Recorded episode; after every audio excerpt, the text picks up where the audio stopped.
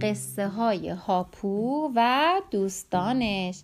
اسم این داستان هاپو و زنگ هوش و سرگرمی.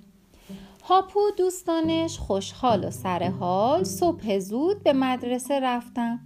خانم معلم گفت صبح بخیر بچه ها و همه جواب دادن صبح بخیر خانم خرسه.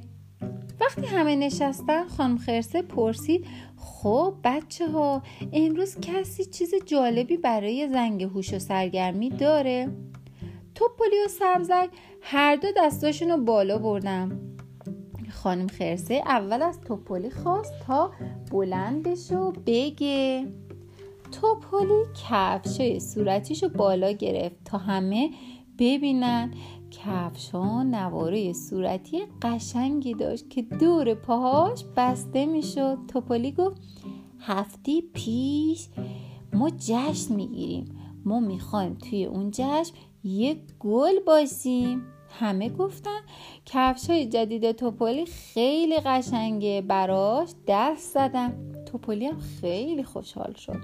حالا نوبت سبزک بود. اون گفت من بادبادک جدیدم آوردم. خیلی جالبه پدرم به من کمک کرد تا اونو درست کنم. ما از کاغذی مخصوص چوبای باریک چسب استفاده کردیم. شنبه می‌خوایم اونو هوا کنیم. همه گفتن بادبادک سبزک جالبه. براش دست زدم. سبزکم خیلی خوشحال شد. زنگ نقاشی بود. هاپو و دمدراز به طرف سپایه نقاشی رفتند و مشغول نقاشی شدن. هاپو گفت دلم می‌خواد من هم فردا صبح برای زنگ هوش سرگرمی چیزی بیارم. دمدراز گفت منم همینطور ولی هنوز نمی‌دونم چه چیزی بیارم. هاپو گفت منم نمی‌دونم ولی باید خیلی فکر کنیم مگه نه؟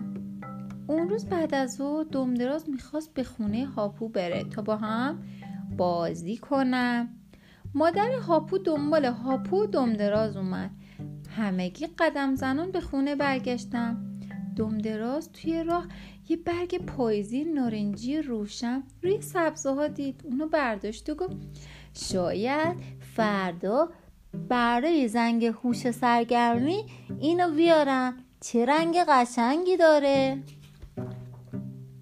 وقتی به خونه رسیدم هاپو دمدراز به اتاق هاپو رفتند و با هم ماشین بازی کردن هاپو گفت راستی ماشینای من خیلی جالبه شاید فردا برای زنگ هوش و سرگرمی ماشینامو بیارم. دمدراز گفت آره فکر خوبیه.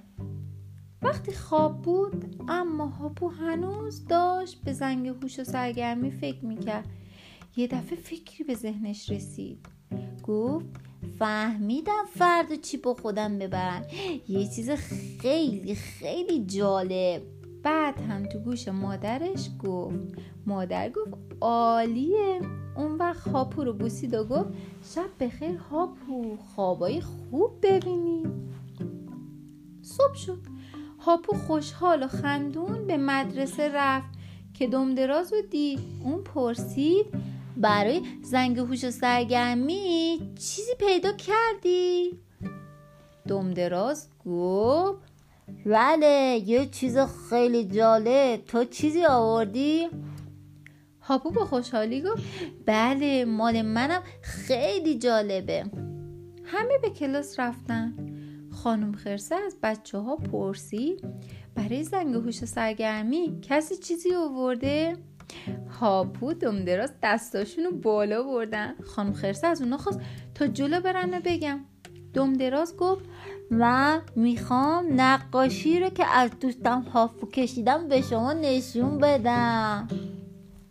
هاپو خندید و گفت منم می‌خوام نقاشی که از دوستم دمدراز کشیدم به شما نشون بدم. اون وقت همه براشون دست زدن. حتی خانم خرسه. هاپو و دمدراز خیلی خیلی خوشحال شدن